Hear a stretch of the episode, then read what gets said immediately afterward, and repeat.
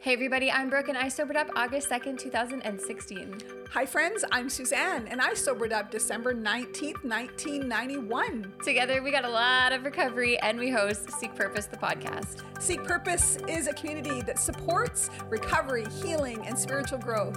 We believe that sharing our stories can greatly impact our communities and collective action can impact the world. So stop scrolling and start listening, will you? This is so exciting. Yeah.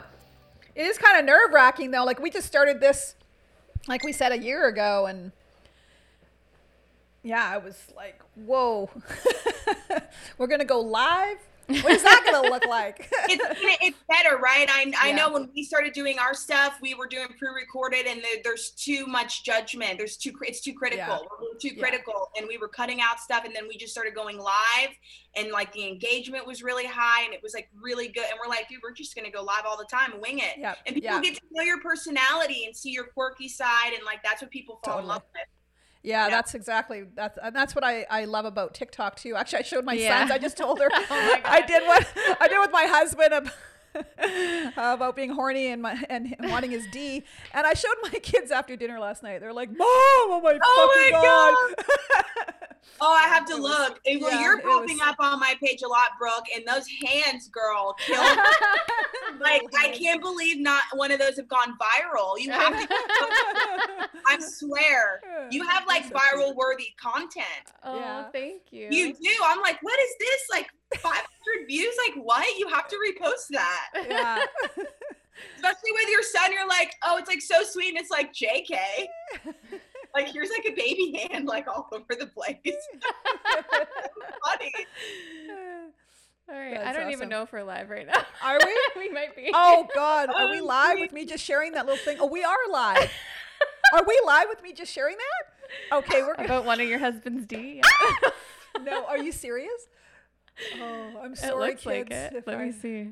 Oh, this is awesome. Okay. This is what happens. Okay, this, this is, the, what happens. The so beauty. we've been and the curse of going live. okay. Uh, okay. Let's just make sure that this is working. Are we live now?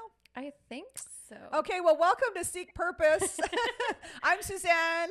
I'm Brooke, and I'm, this is uh, take two. this is this is this is take this is take two, and uh, Lolita's here. That's how you say your name, right? Lolita? Yes, no, it's perfect. Yes. Oh, it's so pretty. I love it. It's Indian. Uh, oh, really? Wow. Like that's a Hare Krishna. Oh, no way. Wow, that's awesome. So pretty. What does it mean? Um, I don't know, like beautiful something like that. It's it's very basic. It's like it's a very, very basic. basic. Yeah, it's like a very basic, like like light of the room or something like that. Wow. Okay, yeah. I'm gonna well, say something that so- is gonna sound extremely white, but I've watched your stories on Instagram and and on uh, TikTok, and I just need to know what is a baddie. what oh does that God. mean? so a baddie is just like a bay, you know? Oh, like, okay. Like a baddie, like a dime. Oh, I like it. Like a badass. Oh, I love like it. A, like a hottie toddy badass. Oh, I saw you're like sharing, and it's like if if you like our stuff, you must be a baddie, and I'm like, am I a baddie? I like it. I want to be a baddie. Oh my goodness. I'm thinking about making shirts that say baddie. You oh, have to. Oh, I have yes. to, right? Yeah, you absolutely Definitely. have to. Absolutely. Sober baddie. Sober baddie. Yeah. Yeah, there we go. Mm-hmm. That's gonna be killer. I want one. I can't wait for my shirt to come. I just ordered actually the one you're wearing. Yeah. I like it. Anonymous. I that's the one I yeah, that's the one I saw too. I like it's it. Good, right? I like so it good. a lot. You got a lot of incredible I'm stuff. I make it really anonymous. I'm like, oh, let me just put shapes in where letters are supposed to be. yeah, it's great. Really good. That's so good. Okay, let's start this all over again. Uh, yes. We want everyone to get to know your story because it is so powerful and uh, and how you're seeking purpose. Yeah uh, yes. finding your business and your apparel line. That's what this. That's what Seek Purpose is all about. Once we get into recovery, now what the hell, right? Yeah. So right. this is really um, having guests like yourself come on and sharing your journey of where you were and what happened and and uh, how you're finding your purpose today.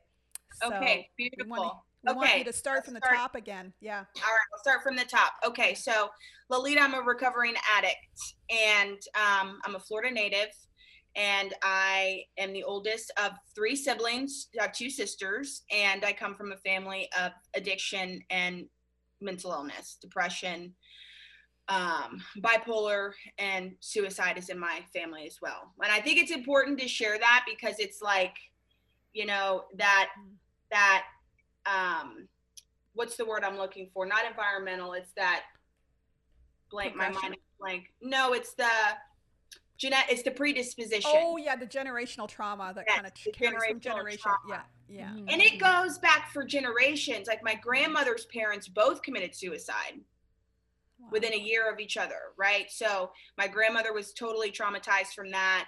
Um, and and all that type of sort of stuff. My mother attempted suicide on Mother's Day, but that's later, right? So, mm-hmm. um, so like i was saying up and from birth till about age nine you know from what i can recall my memories my life was what we would call normal no real trauma none of that stuff. Um, and when i was nine my stepfather tried to kill us all and um, from there. And the memory of that, you know, my sister and I have, so I was about, no, no, I was seven because my youngest sister and I are seven years apart and she was just maybe, maybe one, maybe not even one. She was not even walking yet.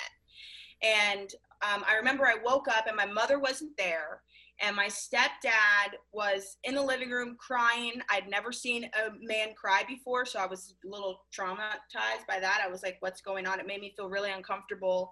And um, he told us he was going to kill us and bury us in the backyard. That he already killed my mother. Well, my mother wasn't dead. My mother was out.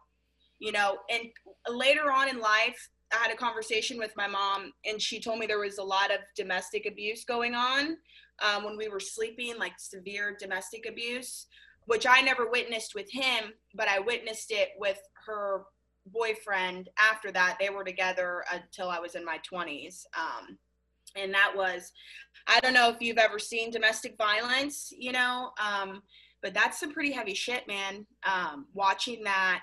And both of my sisters, you know, um, they learned to, to be with abusers, and I turned into an abuser and I think it was because I was the oldest. My dad wasn't there, so I automatically assumed that male role growing up.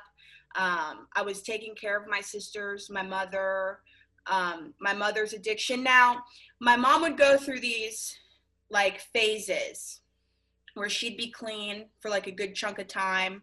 And when I say a good chunk of time, I only mean like six or nine months. Mm-hmm. Okay. Like for us that like that's like a good chunk of time. Mm-hmm. and then she would relapse. My my mother never worked a program and she was prescribed um, Valium and stuff like that and alcohol but like what really would take her out was the the crack. She was full blown smoking crack and she it was one of those stories like oh i'm going to the store to get milk and like bitch three days later where you at. And there was no cell phones back then you know what i mean? So a lot of that abandonment issues which i carried on with me until you know i really only worked through those abandonment issues when i got clean this last time. So almost four years ago i really started working through that stuff. You know i had anxious attachment severe i mean severe anxious attachment um, issues. And it's pretty neat when you can when you can look back on that on those behaviors or when you're working through you know doing i, I mean uh, can i say step work? Yeah, yeah, so you're able to identify and then you can see your patterns and you go oh and then it's just like it's freeing but when you can see those behaviors because i was so comfortable there you know? I was very comfortable there. I was i always had a boyfriend or a girlfriend or something you know what i mean? I couldn't be alone and it stemmed from that severe trauma. So move forward. Um, a lot of emotional pain. I felt very isolated and very different in school. I i know i i um i had good grades and everything until i hit about the seventh grade. Seventh grade for me is when i took like a real emotional I just couldn't hold it together. I couldn't keep it together. Like I love dance. I was in cheer, but I could never stay in anything because my mother's addiction. Mm-hmm. Right. So I was really kind of out of my hands and there was a lot of resentment that I had. I, I, I picked up the cello at 12. I was classically trained on the cello and my mother, I can't, it was like my only release, right? Cause I knew I didn't know at this age like what exactly was wrong with my mom, but like I knew like she's not like other moms. I didn't know it was drugs. I just knew that like my mom is a bad mom sometimes and like she just doesn't come home. you know because she never she never would bring the drugs in the house and i can see being an addict myself how you think you're doing it justice but it's like come on dude you can't you know you can't like leave your kids at home for days and days you know what i mean um, it's just what happens in addiction right so i remember that was like my first real outlet and i like felt safe and she sold my fucking cello I came home and my cello was gone. And that for me was like the turning point. I was like, I, I, turned away from God. You know, I was like, there isn't a God. Like, this shit is too much. I don't even know why I'm alive. And I became very suicidal in middle school, very suicidal. I started cutting myself and all that stuff and um, failed the seventh grade. I just refused to do any schoolwork. I just was, I mean, I had a, com- a complete entitlement my mom is a piece of shit, so the whole world owes me everything, and I'm just gonna be. I mean, I was t- rebellious. I was like super gothic. I was a bully. It was, you know, well. So there's a backstory behind that, right? So it was like kind of like the catalyst. So my mom had lost custody for like one of the times, and I went to live with my grandfather, and um, he lived like in the ghetto part of town and so my sister and I, well, both of both of my sisters, we went to like a minority school, right? So we were, even though I'm I'm mixed, by the way, I'm black. I am. You'd never know it, but I am. My dad's black, my mom's white.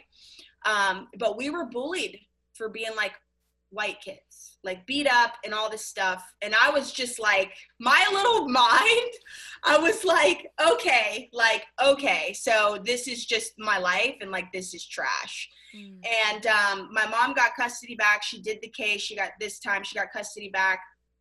And I was just so angry. I remember just being so mad. I didn't want friends. I didn't want to associate with anyone. I wore my hoodie with my with my little Walkman with my with my music in my and I was just like, leave me alone. Like, don't talk to me. Leave me alone. And um, that was the year I met Ashley. Actually, um, how old were you? I was 13. 13, 13 turning 14. I was in the eighth grade. And I was like this super gothic, like little kid. And Ashley, my partner in the apparel line, she was like a cheerleader and was like super preppy and was like and like we we didn't like because you have the rule in school we didn't talk at school but we were neighbors and we rode the same bus and that's how we met and so we would ride the bus together in the morning and we became like best friends and we were together all the time and um, as our addictions progressed we separated over time but um, you know i found drugs in about the eighth grade um, and then it's like the typical stuff right smoked weed did this but it was always in excess and I remember being relieved because my mom kept sending me to the psych ward because I was cutting myself so bad. She kept sending me to the psych ward. And when I started getting high, it did the same thing as the cutting. So I stopped cutting and harming myself entirely. Um, I was still suicidal when I wasn't high, but when I was high, I felt that I could love myself a little bit. So I think that was like the first connection for me that, like, this is the solution Mm-hmm. You know what I mean? Like I'm high and I'm I'm I'm present right now. My mind isn't like going a million miles a minute. I don't hate myself in this moment like, oh, this is what I've been missing my whole life. Mm. You know, and it just progressed from there, man. And it progressed quick. Ninth grade, so we're what, a year later. The ninth grade, I had my first overdose and I went, I got, uh, my mom Marchman acted me for the first time. I've been Marchman acted. Do you, I don't know. Okay. So you guys probably don't know what that Narcan? is. Is that Narcan? Marchman acted. So here in Florida, if you have a loved one or someone that's addicted to drugs, you and two other people can go to the court and it's get what's called like a Marchman Act. So it's kind of like a Baker Act for drug addicts. Right? So the police will remand you and take you to detox and then you're court ordered without any crimes to go to treatment and if you refuse to go to treatment then you go to fucking jail oh wow what? And, yeah, some of that up here in Canada. Yeah, that when my kid went through all the oh, my mother would have loved to hear that with me too. Oh shit. Yeah, so I know they don't offer that in all states, but here in Florida we have a, what's called a Stewart Marchman Act. So that was like oh, my yeah. first Marchman Act, and um, I went to my, my first rehab at 16 and um, for me, I was like, oh, I just got, I went to treatment and heard about all these other types of drugs that I never did before that I'm gonna do. back. Damn, take me back to treatment. I want to know more. yeah. You know, highly manipulative, you know. So right before I was graduate, now this was a six month treatment center, okay? And so I'm right there at the mark, man, like five months, four and a half or five months, and I was just done. I'm like, I'm all done. So I was on a furlough and I like convinced my mom had relapsed. So my mom was clean when she Marchman acted me this first time. She relapsed like while I was in treatment. And that was a, a game that we played through my adolescence up until my 20s is I could manipulate her with her guilt because she carries to this day she's not clean. Mm-hmm. And she carries and it but it tells us that right that we're constitutionally incapable of getting honest. And she is she will not face that guilt and shame from the abandonment when we were kids. She just can't face it. And i'm like listen dude you're an addict. Just it's okay. Like i know that you that that's not like you were doing the best that you could like you were smoking crack like come on. Like what did you think was going to happen? You know but it's just too much for her. So i would use that to my advantage to get whatever i wanted from her. So like oh i'm going to leave treatment i'm ready to leave treatment this and that. I used that i didn't want to go back to school so i dropped out. She signed the papers for me to drop out of high school. And then i just left. I ran, I was a runaway, always getting in trouble. I had my first felony arrest shortly after that, possession of cocaine. It was just, and then I was just this cycle from 16 to 22. I was in and out of jail, in and out of treatment, in and out of psych wards, the institutions, just the whole shit, just in and out, in and out, in and out. I don't have a problem. My mom has the problem. Why are you looking at me? She's got the problem. I don't have a problem. I'm just here. It's her fault. Mm-hmm. the, the blame thrower. I love that blame thrower. yeah, she did it. It's her fault. Yeah. You know, so I played that game. So um I got pregnant. I got pregnant a lot during that time. I had a few abortions, uh, miscarriages as well.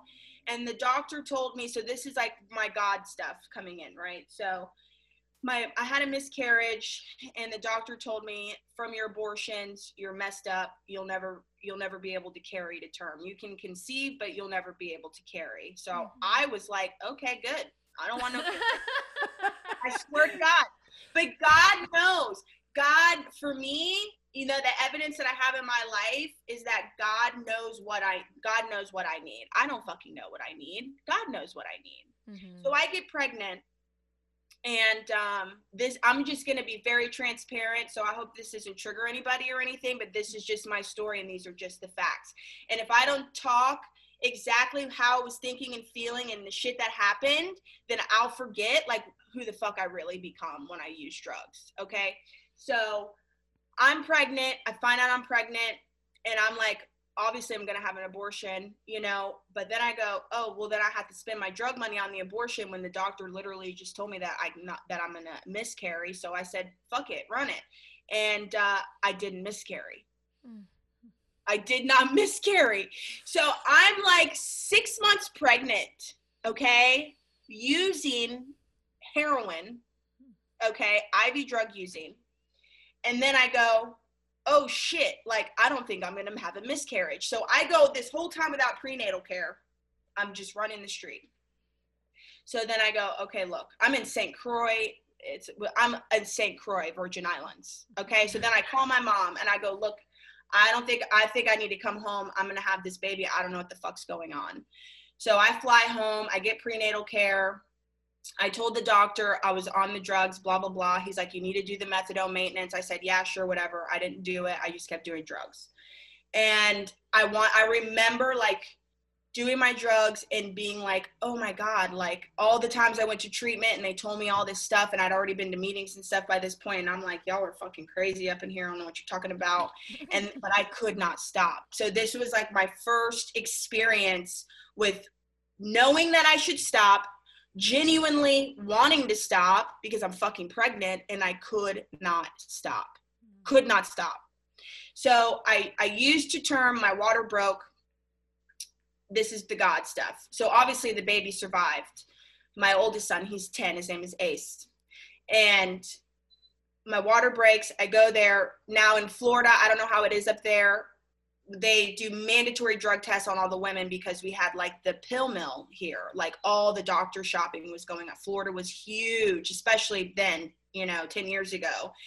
And um, so it was an it was like it was something i don't want to misquote the numbers but it was like one in like seven or eight kids were born addicted to oxycontin. It was oh like it was like it was out of control. It was literally out of control. So they were drug testing. They drug tested me. I failed. And they called dcf and they go now i had now by this point it was like two weeks before my due date two weeks before i went into labor I had to talk with my mom. My mom was clean at this time. I'm like, I think I have a problem. She's like, Yeah, no shit. So I got on, so I got on a waiting list for for uh, for a rehab. First inpatient. First no no no. First voluntary. First voluntary. So they come in, they go, We're taking your baby from you when the baby fails because we're going to test the baby, blah, blah, blah. And I'll never forget this lady. She's like, You're just like, you're going to be just like your mom. You're not going to do shit with your life and blah, blah, blah, blah, blah. And I oh, remember being like, yeah, I remember being like, oh my God, you're right. Like, oh my God, you're right. I'm just a fucking junkie, dude. Like, what the fuck happened to my life? So he was born, he was negative, didn't even detox. Wow. I was detoxing so bad in the hospital. I had the dope man bringing me dope. I was shooting up after the. It was a fucking hot mess. Mm. And he was completely negative. Didn't withdraw. A miracle. Wow. A mere a miracle. But the lady was like, they didn't take him. So we had a conversation. I told him I was on a waiting list. So I went to treatment. That was like my first attempt at getting clean. I lasted like nine months. So I had to go out and figure all this out. Listen, I didn't have a driver's license. I didn't have a GED. I didn't have shit. I'm 22, 23 in the treatment. So I'm like, okay, maybe I should get my GED. So I get my GED. I get out. I go to my aunt. Oh, this is really important. So my mother's sister is 13 years clean. Mm-hmm. So she was like the first one in my family. My sisters aren't addicts either. So thank God. Okay. Mm-hmm. They're not addicts. They're like miracle people because everyone else in my family is just fucked up. it's just is what it is. They're not. Okay. So my aunt got clean and I remember her when she first got clean because she was like cool man she's like 12 years older than me she would like always be like my person like buy my alcohol and shit when i was underage she was just like yeah whatever i don't give a fuck and uh, i asked her you know, right when she was getting clean, I was I was underage and I said, Yeah, we need some beer. And she's like, No, like I'm not gonna do that for you anymore. And I was like, What? You know, yeah, I was like, What the fuck do you are you talking about? You know? She was her story's powerful, man. She was a street walking prostitute, had a baby literally was walking the street, had a baby till it came out, walking the street prostitute. Listen, it gets real fucked up. But she's clean. Third, that baby she gave up for adoption, but she's 13 years clean now. So she was clean. So I went to her house and she's like, You're gonna do this, this, this, and this. And if you want to be clean, this is what you have to do, and all this shit. And I was like, Okay, yeah, like I I don't want to shoot heroin anymore, but like all that other shit, like, dude, I'm only 23. Like, I don't know what you're talking about. Like, I'm fucking probably fine.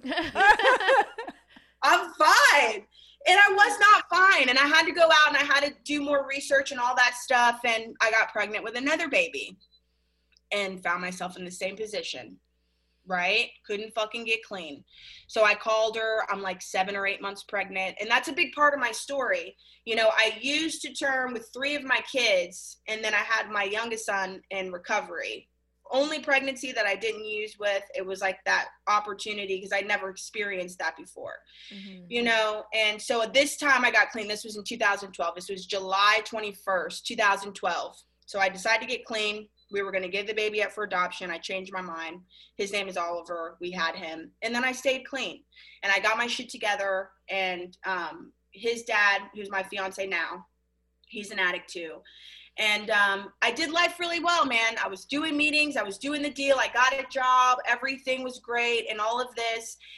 And I was, um, I was so involved, man, in service, and I was just really happy for the first time in my life.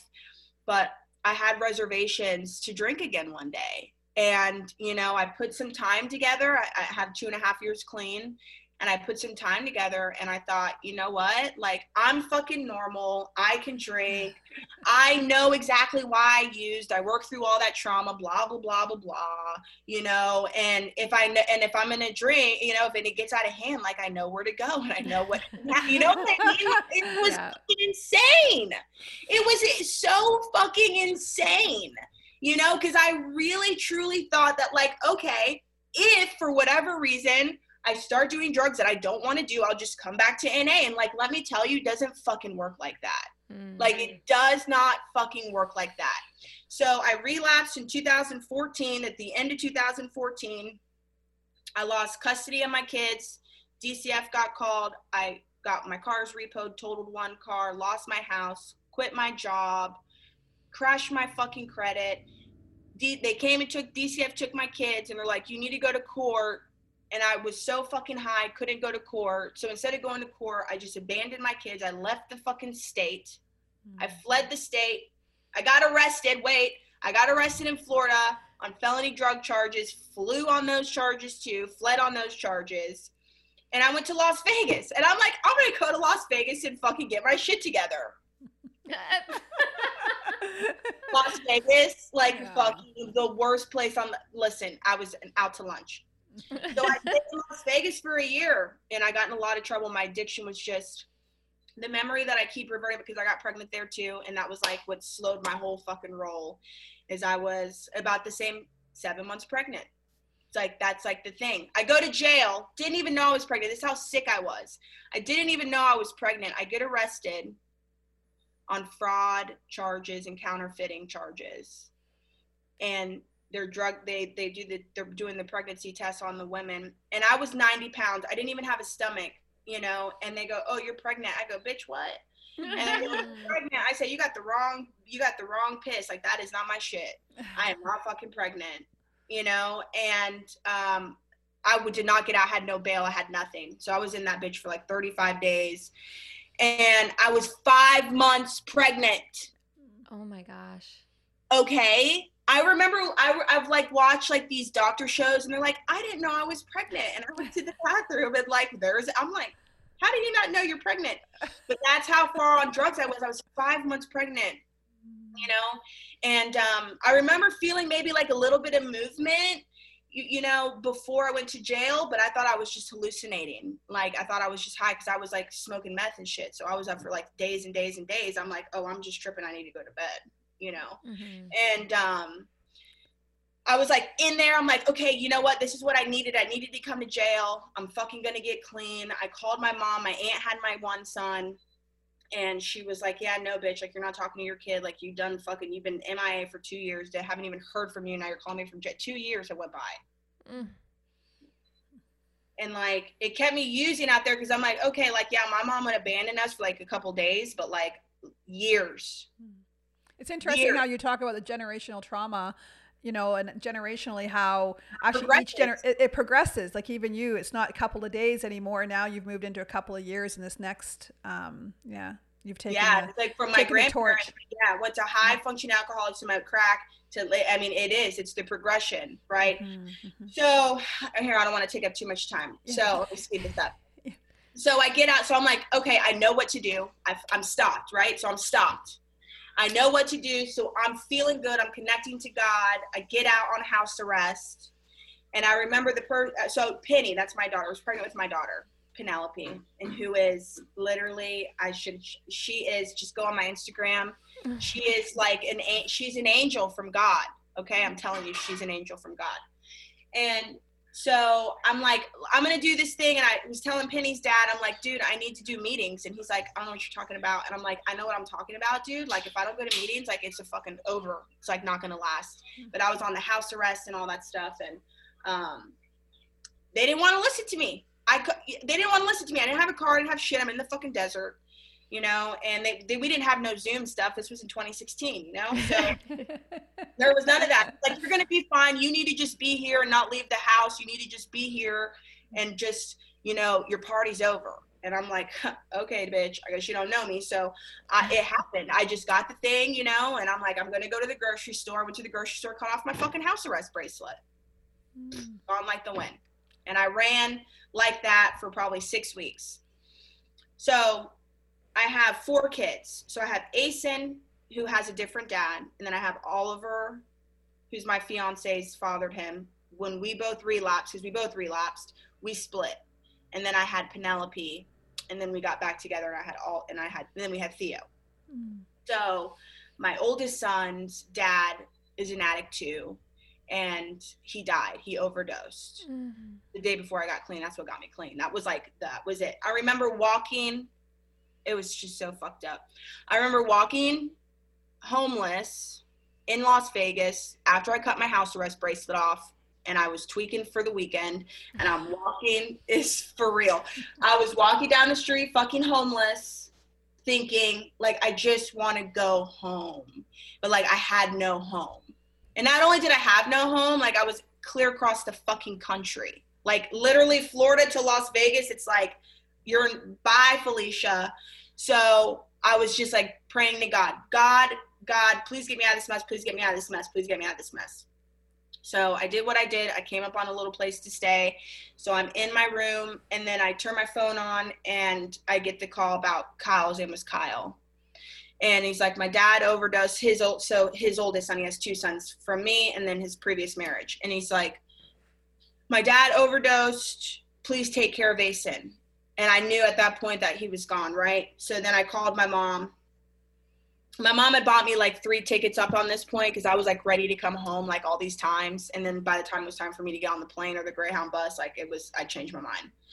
So I did, I got clean. So I got clean. So my clean date's August 27th, 2016. And I came home to do the funeral and um, I ran on my warrants in Las Vegas. I had mm um, just to tell you like it does just to show you like it doesn't matter what happens in your past you can really overcome it so my charges were um, counterfeiting utensils with a lab attempt forgery a credit card forgery and tampering with state evidence or whatever because i cut off the bracelet right mm-hmm.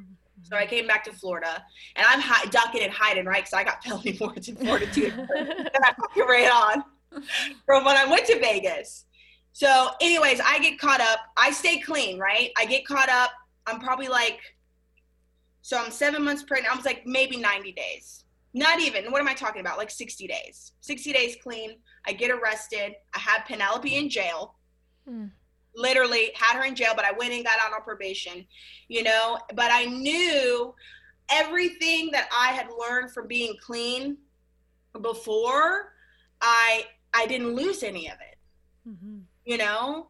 And I was so afraid that like, oh my God, like I like I'm starting all over from scratch. And even though I was, like getting clean, like I just had to go, okay, look, bitch, you relapsed, you did what you did, like it's fucking it just is what it is. But I had this epiphany and this is and this is what I still hold on to to this day, is when Kyle died, I had this epiphany that if I didn't get clean, I was gonna die mm-hmm. and then I would, I, my children would be motherless. Mm-hmm. So you, you had know? the desperate desperation and you know coming from you know part of your story which is really important because for me i sobered up that that same age at 22 and a half 3 and i you get to that point you get a life back you get it back so freaking quick mm. right and you're rocking and rolling and being at that age like I too was like, oh man, things I'm I'm good. Like I've got, you know, all my childhood trauma, I've gone to counseling, all that shit. Like I'm I'm good. Like I, I actually didn't sit there and say I wasn't necessarily an alcoholic, but I basically was thinking that. Like these people are all got it wrong. Like you people are sitting in here for how many fucking years? Like no thanks. I see you later. Yeah. and and and so many stop doing what they did when they came in because really, really, I didn't understand what true the disease of alcoholism addiction is because it is a disease, disease it doesn't go away. No. Even though they told me that, I didn't really understand that. I just figured that I was um, all those old behaviors come in, and how many people do do what you're. I thank you for coming back because thank goodness mm-hmm. I learned to listen to all those stories of the people leaving and how many people are coming back in their stories. Luckily, I was I was told that was one tip that was drilled into me is listen to the new person and the most importantly is the person coming back mm-hmm. and the story you're right they don't lose it but the story gets so much worse so i was terrified of losing the life that i had you know do you know what i mean it like, was horrific yeah but i have that ego that tells yeah. me that like you're yeah, i'm fine. good yeah you're good yeah and i genuinely believe that and mm-hmm. that's that is what's so important, you know, and I had to have that relapse. And I'm so grateful for that relapse because let me tell you, like, was it bad when I got clean the first time? Fuck yeah, it was terrible. But this was like on a whole nother level, you know? So I know without it, because I went, it, I, I didn't, listen, I didn't have two and a half years and go, oh, I think I'm going to just relapse. I think I'm good. No, it, I talked, it took me nine months. I talked about drinking for nine months before I fucking picked up. Mm-hmm. And then I did. And it, and I, like I get the chills. I did it, and I didn't even pick up drugs first. It was my drink. I picked it up, and I knew instant, instantly, instantly. I was like, "Oh, this was a, not a good idea." It was like, it was like, and I couldn't turn it off. It was like that same, and nothing had even happened yet, you know. But I mm-hmm. knew as soon as I did it, I said, "This was fucking no, no, no, no." That's the part used to terrify me the most of going back out and hearing that story. Like you go and have that drink. There's one time I drank that I drank and drank and drank and drank and drank and drank. It didn't matter how much I drank, I couldn't get drunk. And hearing that story used to terrify me, going, oh my God, if I picked up, and I definitely thought about that, trust me, I terrified me. If I went out and I wouldn't have gotten that really cool high and drunk that I was thinking about, that's what kept me clean. Thank God. Over and over again, like you, and thank you. Like, because honestly, I really believe in every relapse. Mm-hmm. If people are coming back sharing this story, because um, it, the reason why I'm sitting here sober and not a relapser is because of stories like yours. Mm-hmm. Like, it's so important to hear that because my my my my mind continues to tell me that eh, maybe. Yeah, I think we can learn in two ways. We either fuck it up and, and, learn the lesson, or we learn from other people fucking it up. And like the easier way is to learn from other people, but I found my own, own experience like I have to make those mistakes sometimes just to know for sure in reality without a shadow of a doubt this is not what I want in my life. Mm. And I'm very fortunate I haven't had to relapse yet since I've started a recovery program. I've definitely had relapses trying it on my own before. Mm-hmm. Um, I've had relapses yeah. in other addictions. Don't get me wrong. Yeah. there's shopping, there's sex, there's gambling, there's you know yeah. all the other, all the other, you know, all the other A's. Trust me. Hello, hello, hello.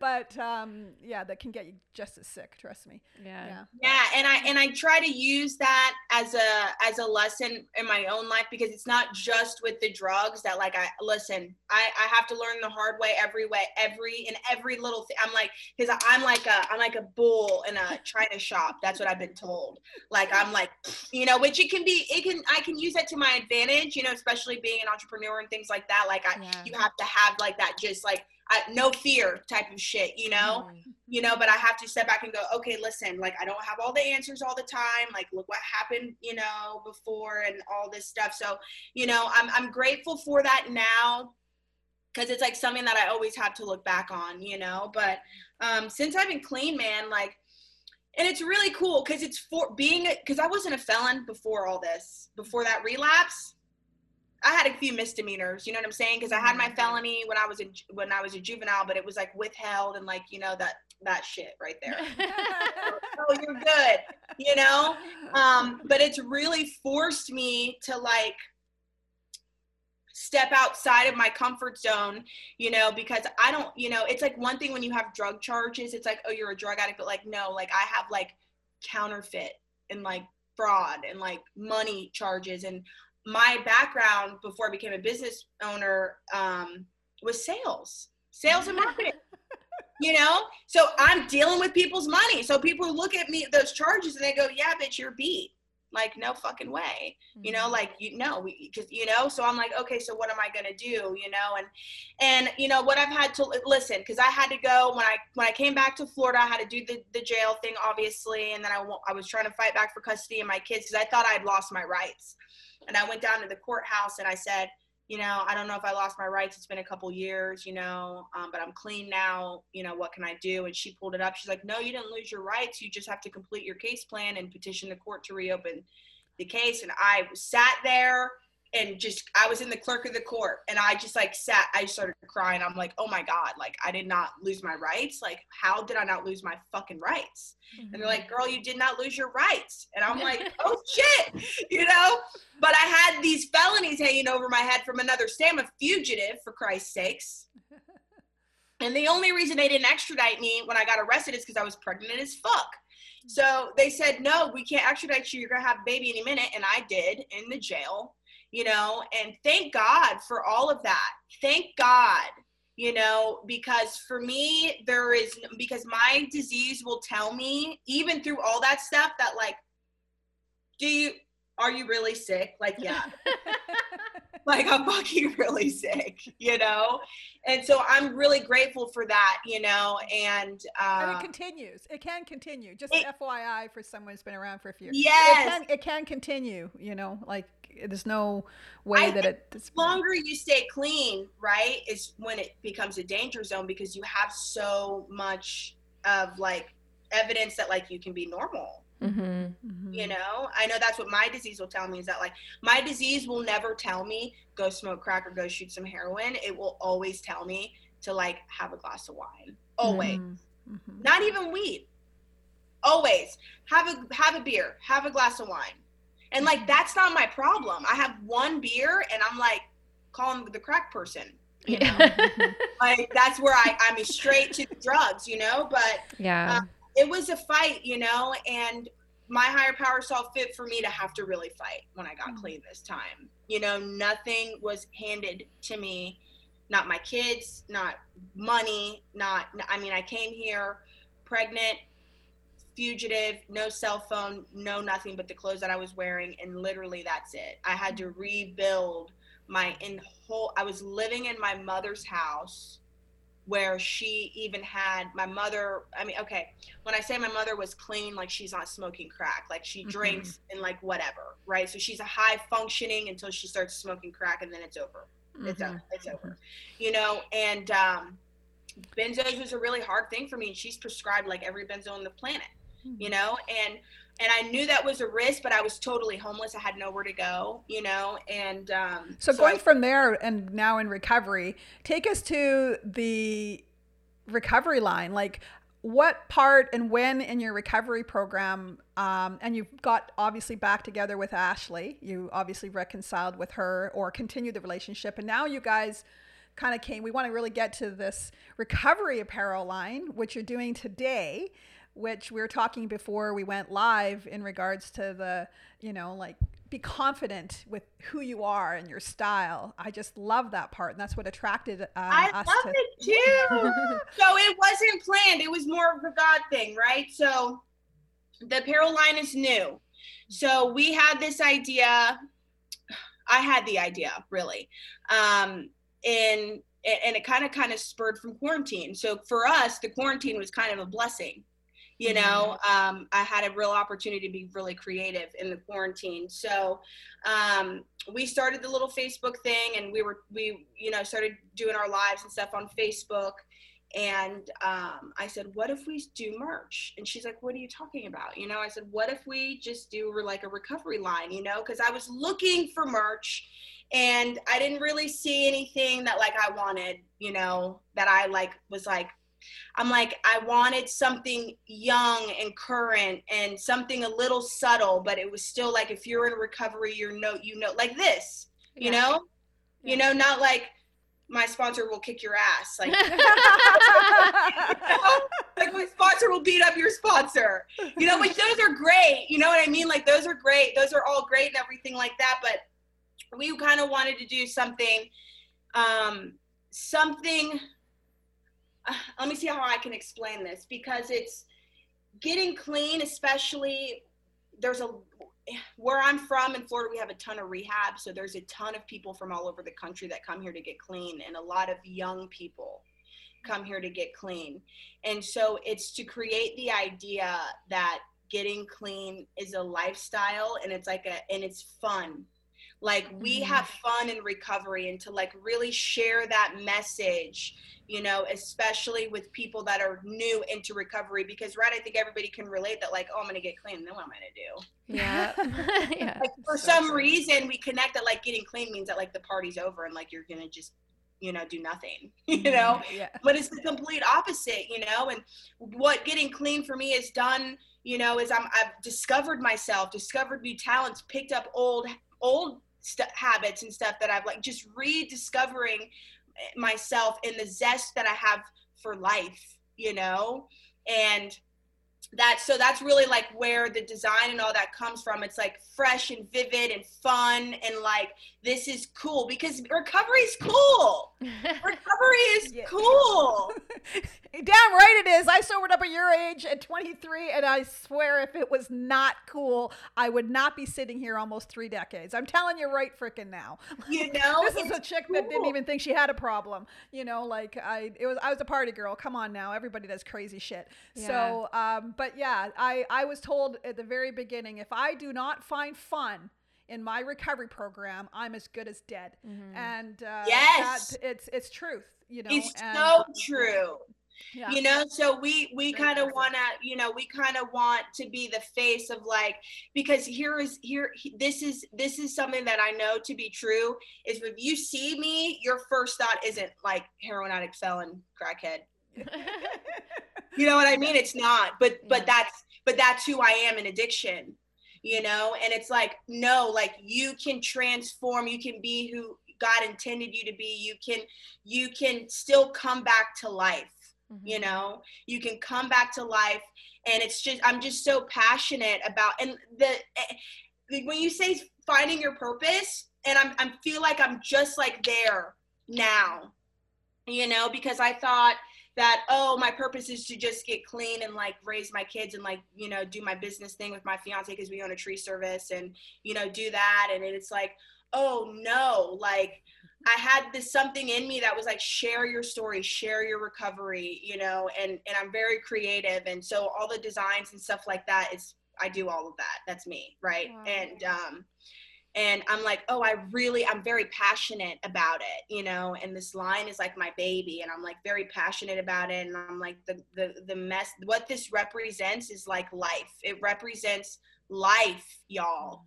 Like because when you're you know when you're when you're using your dead person walking mm-hmm. you know?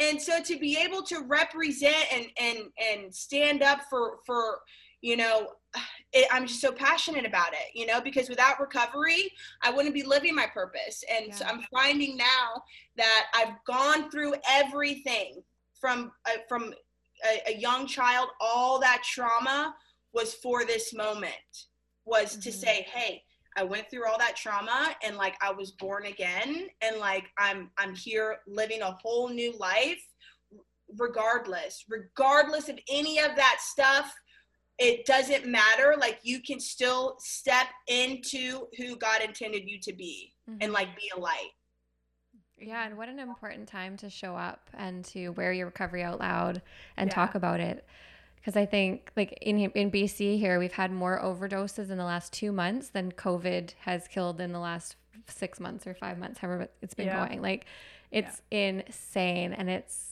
that's just overdoses. Epidemic. That's not even the alcohol yeah. deaths. That's not the suicide deaths based on on drug addiction and alcoholism. So just overdoses. Um, yeah, and I um, think people just need us. They need people to show up online. That's where mm-hmm. everyone is right now. Like we yeah. need to be here telling these stories and showing people there's a fucking life mm-hmm. outside of addiction, and it's it's so beautiful. Like just the quitting drinking alone would be an incredible miracle for me and, and drugs and all the other things I was doing. but like the way I feel about myself today and the hope I have, even when things are so, so shitty, like I would just, I, it, no one could have told me that was even possible to me. I wouldn't have believed you. Mm-hmm. And like I've gotten even more than that in my life today. And we're getting to share our stories like in such a cool way. I get to be creative and do all the things like all these weird talents God gave me are be, being used now and like, yeah. yeah, even the drama class I used to take as a kid now are showing up on TikTok. but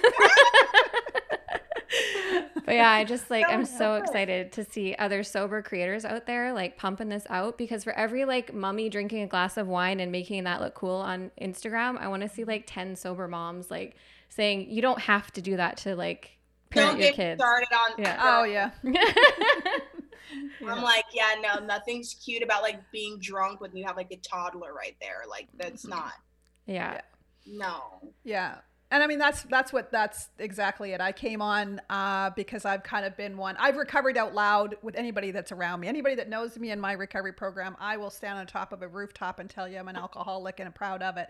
However, coming out on social media is something very new. I mean, I've been here since face you know Facebook birthed around 2007, and I was sober. Um, but that's why I want to come out and do what we've been doing because I want to show the young ones by saying, "Hey, fuck, here's three decades, man. I am one happy recovering alcoholic still." And right when you think that your life is gonna can't possibly get better than this pink cloud right here, right now, I promise you from my own experience that it will. Like if you think your best time, your best day, your best moment sober, where you are right now, if you think that you can't get better than that, I'm here to let tell you you will feel better. It will get better.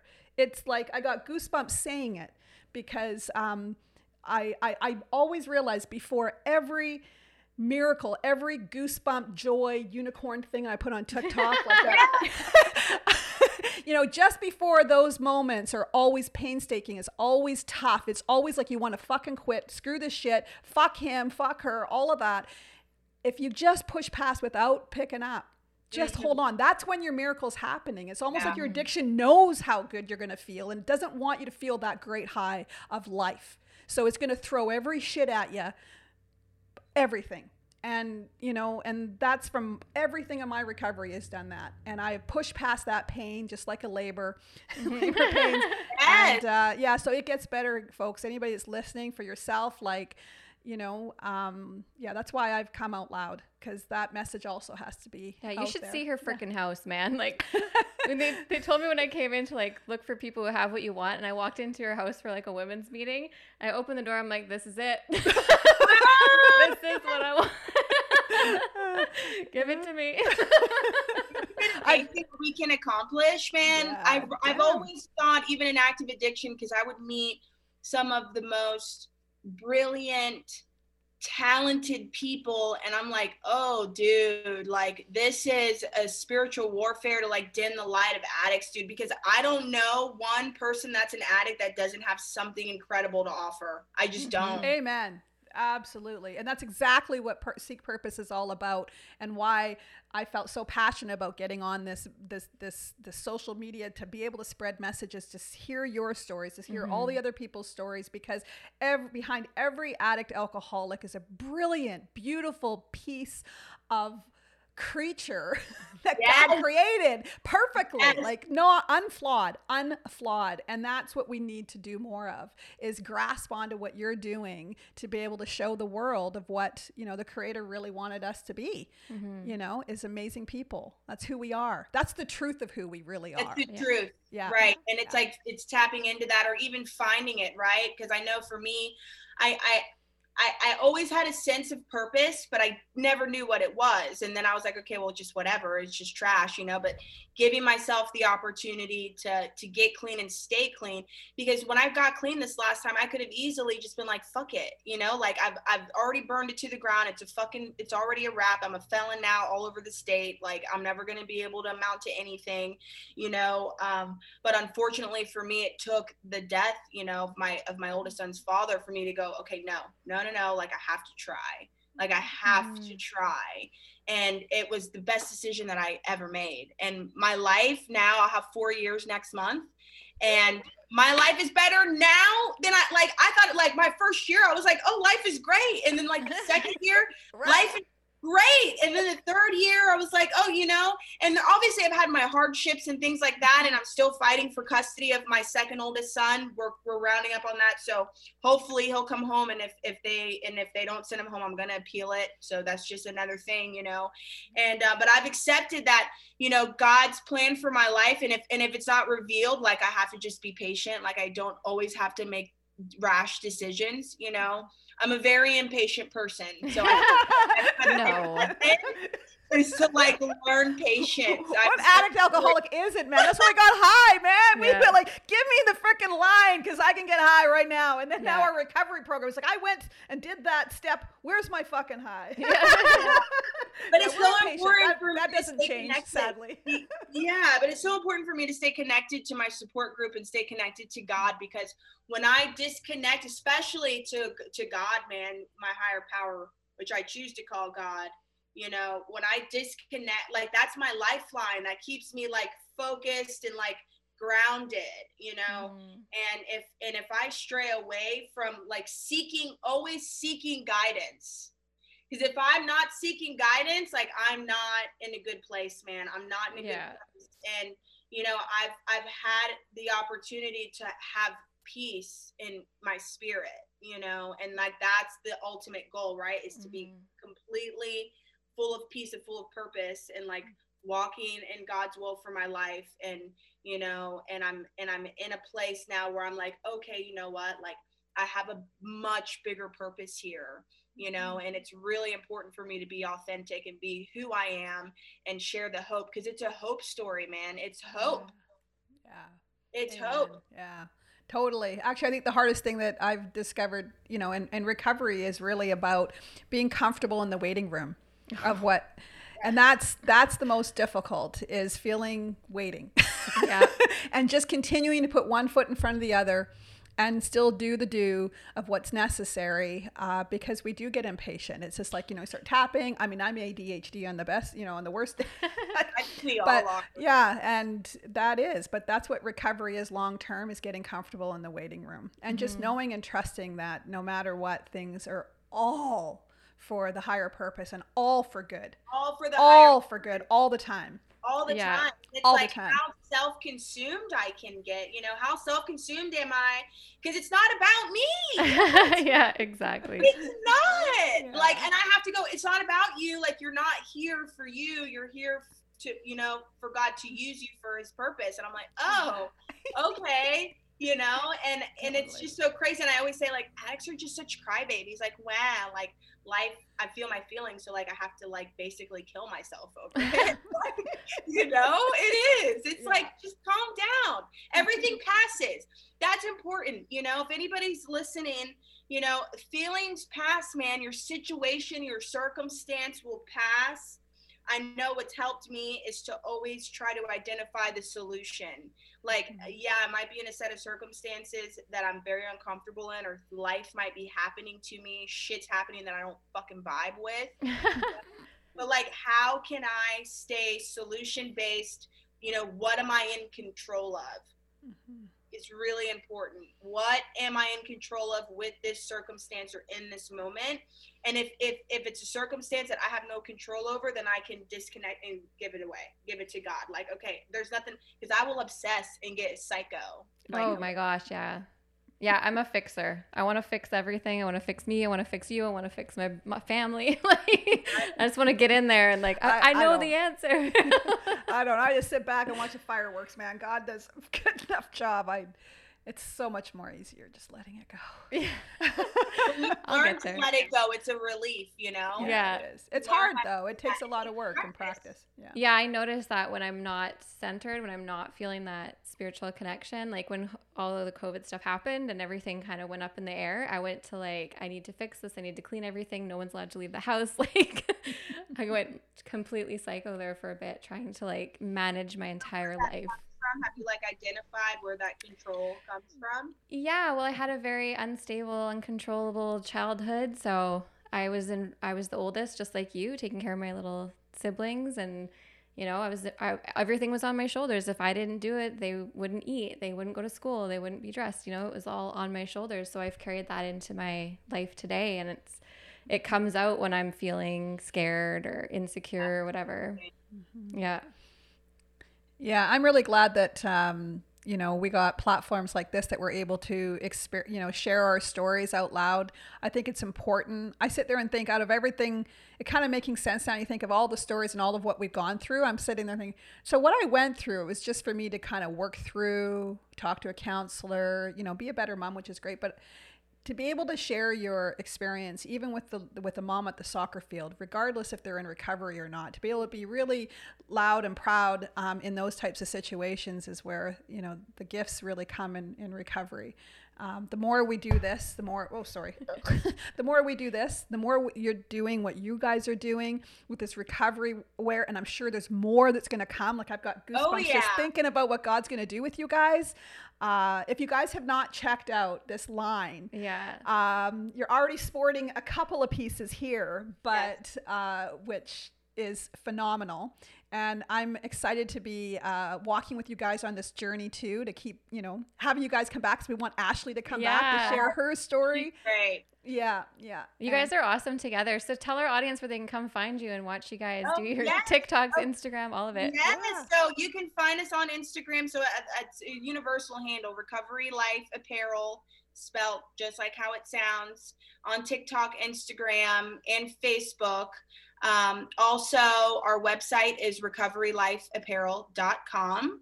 And if you guys want 10% off of your purchase, you can use the promo code LIVE10. So live10. Right on. yes. Awesome. Oh I can't wait to get my shirt. I'm going to be wearing it for hopefully. I can't wait yeah. either. People are already getting their stuff from over the weekend.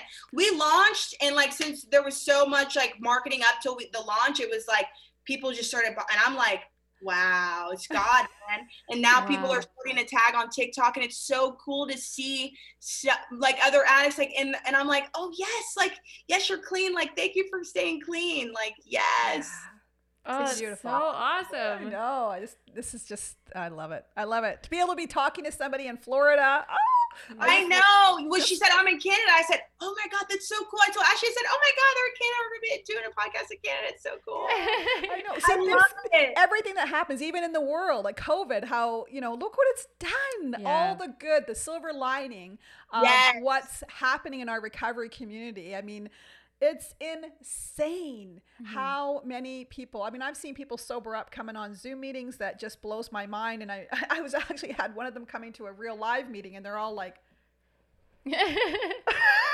they're so comfortable on Zoom. Meanwhile, all of us who used to, you know, being in person is just like coming to Zooms, going, I don't know, I don't like this stuff. Who's looking? Who's on the screen? Right. Um, but yeah, pretty powerful stuff yeah really well good. i really appreciate you guys having me it's such an honor and i love what you're doing too you guys are amazing and like it's just it's just it's it's beautiful man it's so cool and i'm looking forward to um our future together our yeah. friendship Definitely. Oh, Ashley's on here. She just posted the link. So if you guys want to go check it out, it's oh, in the comments. Ashley. hey, Ashley, thanks for doing that. We're trying to get used to the the the, the line of comments and yeah. yeah, I'm not used to that stuff yet. We're just couple of moms trying to figure this stuff out eh? with fancy pillows. Yeah. go to go to Groupon, nine ninety nine for three. That's your deal. She's looking for pillows. Yeah, no. yeah. Groupon, yeah. Groupon. She's marketer, man. She does yeah. not play. She keeps me in line. I'm like, like I told you, I'm like this. let's go. Yeah. He's like, yo, bitch, calm down.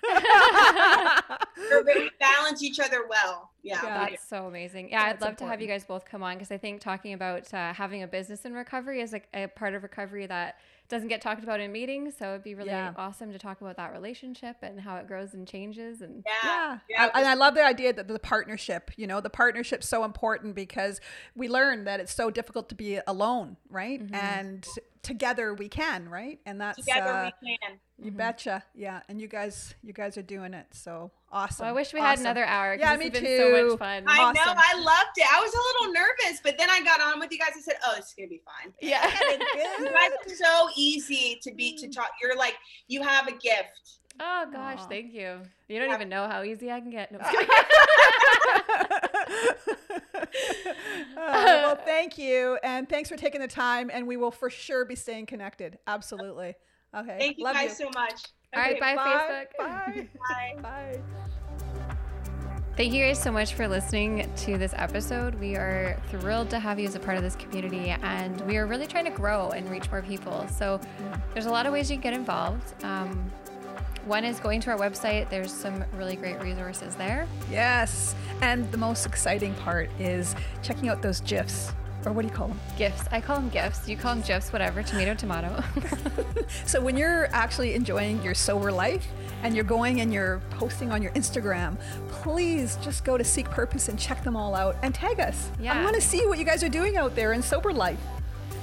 Yeah, we also have filters actually we've been putting out as well. There's so much you can do um, through so- social media with Seek Purpose, like like, comment, share all of our posts. Really get involved with this community. There's so much help out there for you and so much connection here we've been finding. Yeah, and you know the one thing that we have learned in recovery is asking for help. So we're going to ask for help and just become a patron mm-hmm. and come help be a part of this community and help it grow. And uh, we'd love to have you. If you want to become a patron, we have a link on our website that you can click, and there's some really cool perks of becoming a patron with Seek Purpose. So we hope you check that out. And obviously, if you review this podcast on whatever podcasting app you're listening to, it's going to help us reach more ears and get that message out of recovery. Mm-hmm. Stay tuned. We have so much more in store, and uh, as our our little community grows, our collective there's exciting things that are happening that are coming out uh, that we can't wait for you to be involved with. So stay tuned and uh, stay connected.